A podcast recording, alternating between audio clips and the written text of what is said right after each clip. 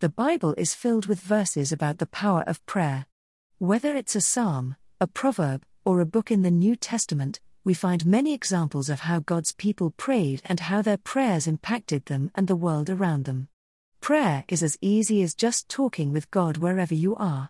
The following passages can help you understand the power of prayer as a tool for connection, growth, and positive change. Change your thinking with prayer. The first step to growing in any area of your life is to examine your thoughts.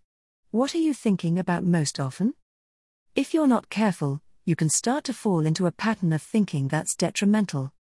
This is why the first step to changing your life through prayer is to change your thinking. When you pray, you are communicating with the one who knows you better than you know yourself. When you pray, you become God's representative by speaking to Him about your needs, desires, and concerns. When you are in God's presence and communicating with Him, you are completely surrounded by His love and His grace. You are thinking and speaking with a divine mindset that changes your way of thinking completely. Grow in faith through prayer. If you're new to the idea of prayer, you may be wondering how exactly you're supposed to do it. The Bible gives us some good examples of prayer, especially in the New Testament. Start by reading the Psalms. Psalm 62 5 says, For his anger lasts only a moment, but his favor lasts a lifetime. Prayer is essential to growing in faith because it is one method for accessing God's favor in your life. The author of the psalm above speaks about this favor that God gives us. There are many things in life that we don't have control over, so it's important that we learn to live in God's favor regardless. That's where prayer and faith comes in. Find comfort through prayer. The Bible passages about prayer for comfort all have one thing in common they were written by people who needed comfort. Whether it's the psalmist, David, or the Apostle Paul, each one of these passages was written by people who were going through a great trial of some kind. Whether it was a plague, false accusations, or famine, those who wrote these passages needed comfort. Are there times in your life when you need comfort?